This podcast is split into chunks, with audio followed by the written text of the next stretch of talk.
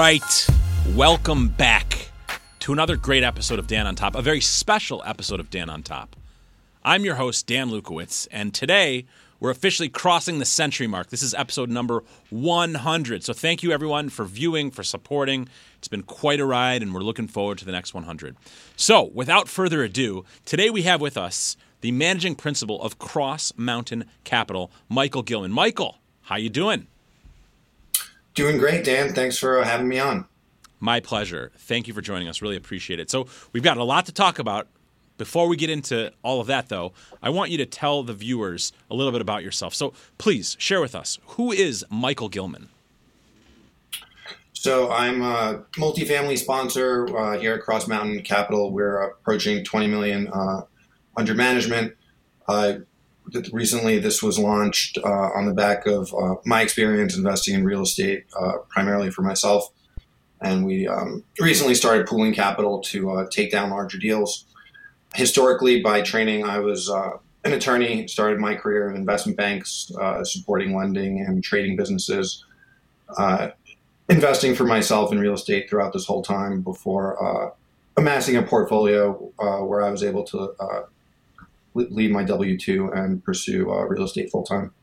Awesome. Well, talk to us a little bit about that. That's something I, am always excited about, you know, because I, I, worked in corporate America, business development executive for Amazon. I left my W 2. I'm an entrepreneur, you know, eh, private, you know, business owner, whatever you want to call it. And I love it. So I always love hearing other, other people's stories. Tell us about that experience for you of, of leaving that high paying W 2 to invest in real estate full time. Yeah, absolutely. So we kind of start with, you know, you know, why why real estate, and especially if I, if, you know, if I was in investment banking at the time, there's uh, you know s- several lucrative areas there. So you know, essentially, um, I started my career. This was uh, 2009, right after the financial crisis. I was at Bank of America, and one of the first uh, cases I worked on uh, were CDO litigation related, um, mm. uh, collateralized debt obligations. So I don't know if any of you guys recall, but uh, in uh, 2008, Merrill Lynch collapsed, and uh, in their case, one of the big reasons was was CDOs. They, they, sure. were, had a book full of CDOs, and overnight uh, it turned from AAA paper uh, to you know just complete collapse Junk, in, yep. in, valuations. Um, so anyway, Bank of America took over, and then there was just legacy litigation, investor regulatory, um, and you know looking at how you know something like this was touted to insurance companies, uh, some of the smartest people in the world, hedge funds, as AAA paper, and the math behind it, the theory was so kind of erudite and difficult to understand. Uh, but it was, you know, everyone bought into it, and yeah, this is AAA paper. You know, you're putting junk in, you know, junk bonds in, but out comes AAA paper. So it kind of got me like looking around as to you know what's actually a good investment. You know, and um, at the time I was covering some trading desks as well. So I had um, one of the things I always was interested in was trading. I uh, day traded a lot and college, and uh, actually uh, for a time wanted to be a trader. So did a rotation on the trading desk there, and you know just kind of bad news all around uh, at this time. Uh, traders getting downsized, technology replacing everyone, and essentially the message was either you you have something to add from a technology programming perspective to code and you know in kind of the quant world or you have a book of business otherwise you know traders are going are going the way of the dodo. So that was um, you know th- that didn't seem like a good path. Uh, and then i looked at you know came across real estate and that's when the light bulb went off. You know here's here's something where you can uh, invest safely conservatively. It, it was easy to value super easy. Um, you know, if someone with no financial background could, could learn how to do it, right? It's, it's just a simple cash flow. And so, um, and then like when you combine that with the tax advantages, it just, um, it, it, seemed to surpass any other asset class in, in terms of predictability and its ability to generate wealth. Um, so again, at the time, I, I, was you know supporting trading desks, you know, exchanging at the end of the day time for money. But what I really wanted was to be my own boss and to you know to, to have my own business. And uh, if, if, I want to take a day off or if it was a powder day and I wanted to go skiing then you know I wanted the flexibility to do that. And so at the end of the day it, came down to uh, wanting a passive income wanting to be your own boss and the feeling that this was the best asset class out there. So I started investing um, primarily for cash flow, very, very, kind of safe, conservative strategy, uh, higher cap rate markets, cash flowing markets. Um, and then uh, did that till I built up a nice cash flowing portfolio that could uh, replace my salary, and then moved on to more um, different types of strategies, more more growth centered markets where, where, cap rates were low, but you you know you, you had to build in some speculation there in terms of future growth. And that's kind of where we are today. We, we have two strategies we do. Uh, one's a high cash flow in, in, tertiary markets with some value add, and the other is um, more of a value add uh, in high growth markets. Uh, good example is Denver, where we just closed a, a 54 unit, uh, almost $10 million deal. Very nice, very nice. Well, so so being that you have the background as you know former general counsel and Wall Street attorney, talk to us a little bit about securities and, and, and maybe some topics that uh, investors who are, are getting into securities um, or syndications need to be aware of. Yeah, I think the um, the biggest way to trip up in, in this space is uh, not not not following the you know the rules around an unregistered offering. Right, they if you're trying to pool money um, for, for real estate, uh, more likely than not, it's going to be considered a, uh, a security. You're involved in securities activity, uh, and so you, you, uh, the rule is that if you're doing an offering, it has to be registered or it needs an exemption from registration. Um, so registered. so typically, people will use an exemption from registration. Uh, which is could be a 506b or 506c. And so we can certainly get into that. But if you know, on a rough level, the area where people would trip up the most is not understanding the distinction and not understanding how to market. Now, really, the big um, the big differentiator is in a 506c. You can generally market, you can generally solicit, but you can only take uh, accredited investors that have been ver- verified as such by third parties. So it gives you tremendous flexibility, but there's um, you know some burdens for investors. Even if they are accredited, they might not want to uh, provide a third party, uh, you know, statement to such. Um, and then it also you cut out some non-accredited. But um, generally, if you're looking to advertise your offering, that mm-hmm. that's the path to go. Uh, 506b, you, you, you um, cannot have general solicitations. There's a limit on the number of non-accredited investors you can have, and you generally should have a pre-existing relationship uh, with your investors there. Um, but it's, it's a more flexible offering, you know, for for, for those who, who, who need to fund with, with, friends and family, because typically, you know, not not all of them will be accredited. Sure, sure. Now, talk to us a little bit about creative financing and, and using 100% leverage to purchase. Yeah, absolutely. So, you know, what's great about uh, commercial lenders is they don't look at at you personally like you know a, residential lender would. They, they don't they don't look at your debt to income typically. Your, your credit score is not so important, um, and or in, your your income. So what, they're looking at is the property. Can the property support debt? They look at the, the debt service coverage ratio. And what's great is uh, they'll come. Let's say you have a lender that comes with seventy five percent to the table.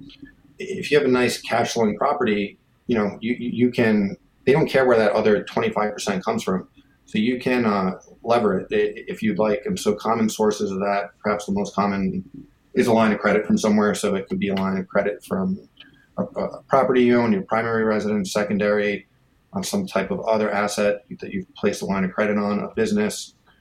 Uh, it could be a loan from friends and family, uh, which is another great way because they'll typically, um, unlike most lenders, right, who will require collateral if they're financing property, uh, they could get behind in a second position and not put a lien on the property. Uh, typically, your first position primary lender won't allow a lien, so that's why it's important uh, if, if, you're when looking at that that your source of capital is not does not require a lien on the property. Um, so that's just a couple examples. Uh, you could use seller financing. There's reasons the seller may want to carry the, the balance, um, mm-hmm. especially if, if, it's getting him a higher price. Uh, and then there's esoteric things like you can use repurchase options, grant, granting them the right to repurchase, which is a contractual right, which could also have some contractual value.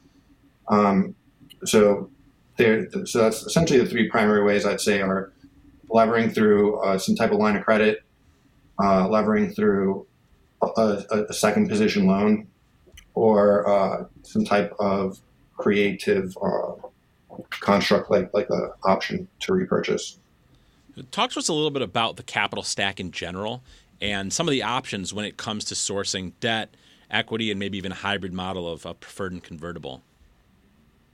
Yeah, so you know, in today's day and age, I'd say right the easiest part of the capital stack to source is the lender. It, you know, the, the first position uh, debt, uh, and, and, that's simply because that that's the uh, most protected part of the capital stack. It has the least risk. Uh, lenders collateralized by the property, and in, in most scenarios, be tough to uh, think of one where, where they're not made whole when they're you know advancing 75 cents, 75% uh, leverage.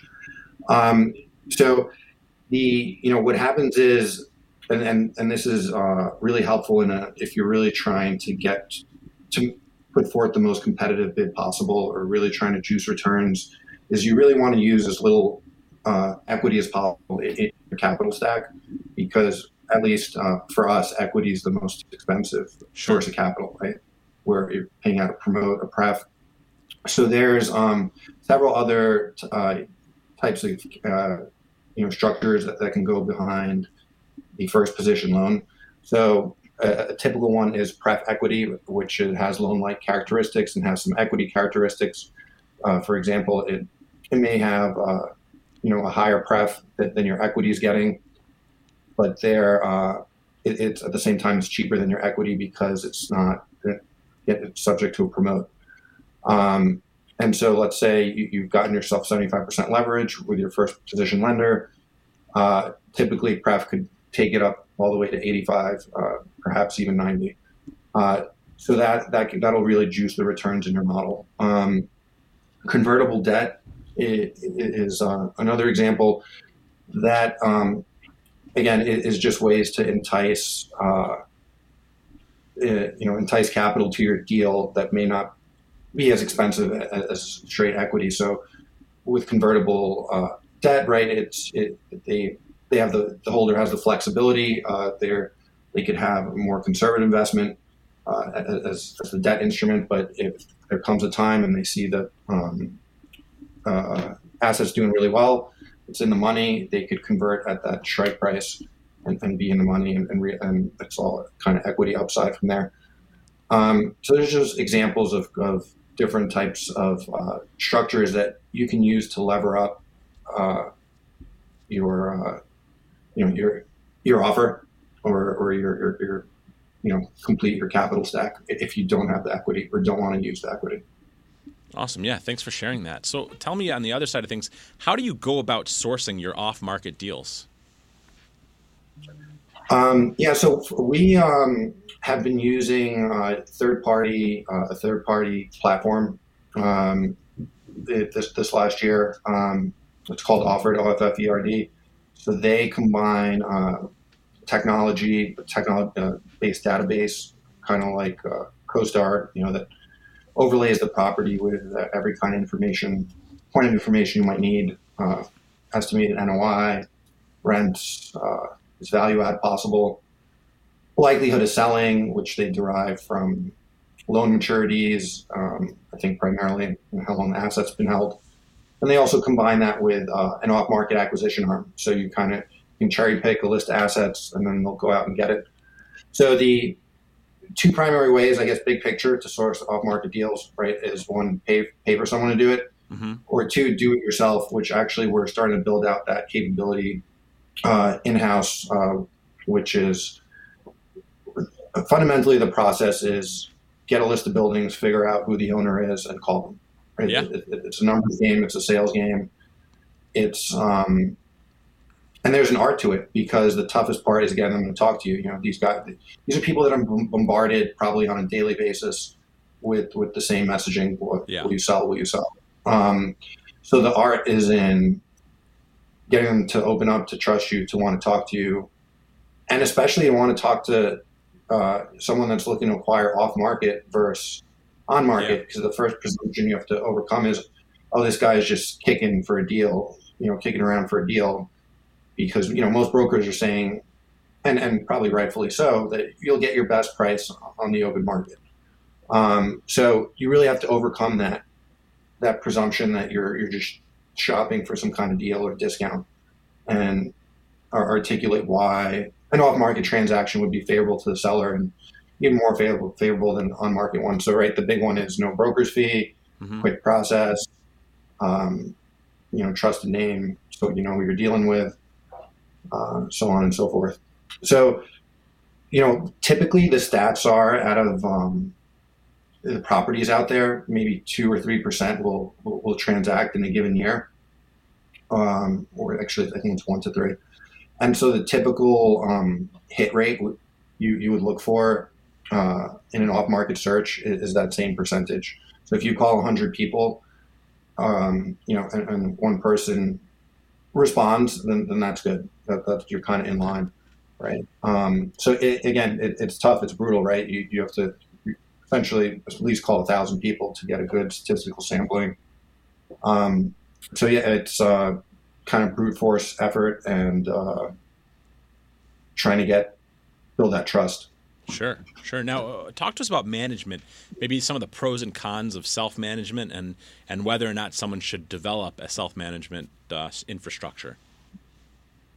Yeah. So uh, in our case, we uh, self manage in some tertiary markets, uh, northern New England, and that was more out of necessity. Um, these are markets where there are not many property managers, and the ones that are there are, are charging exorbitant fees.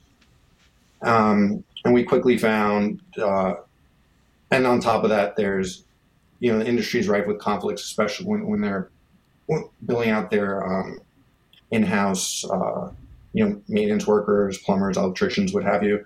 On the property manager side, the incentive is, is to is to build them out because they're creating a markup on that um, income. They're, they're getting a markup.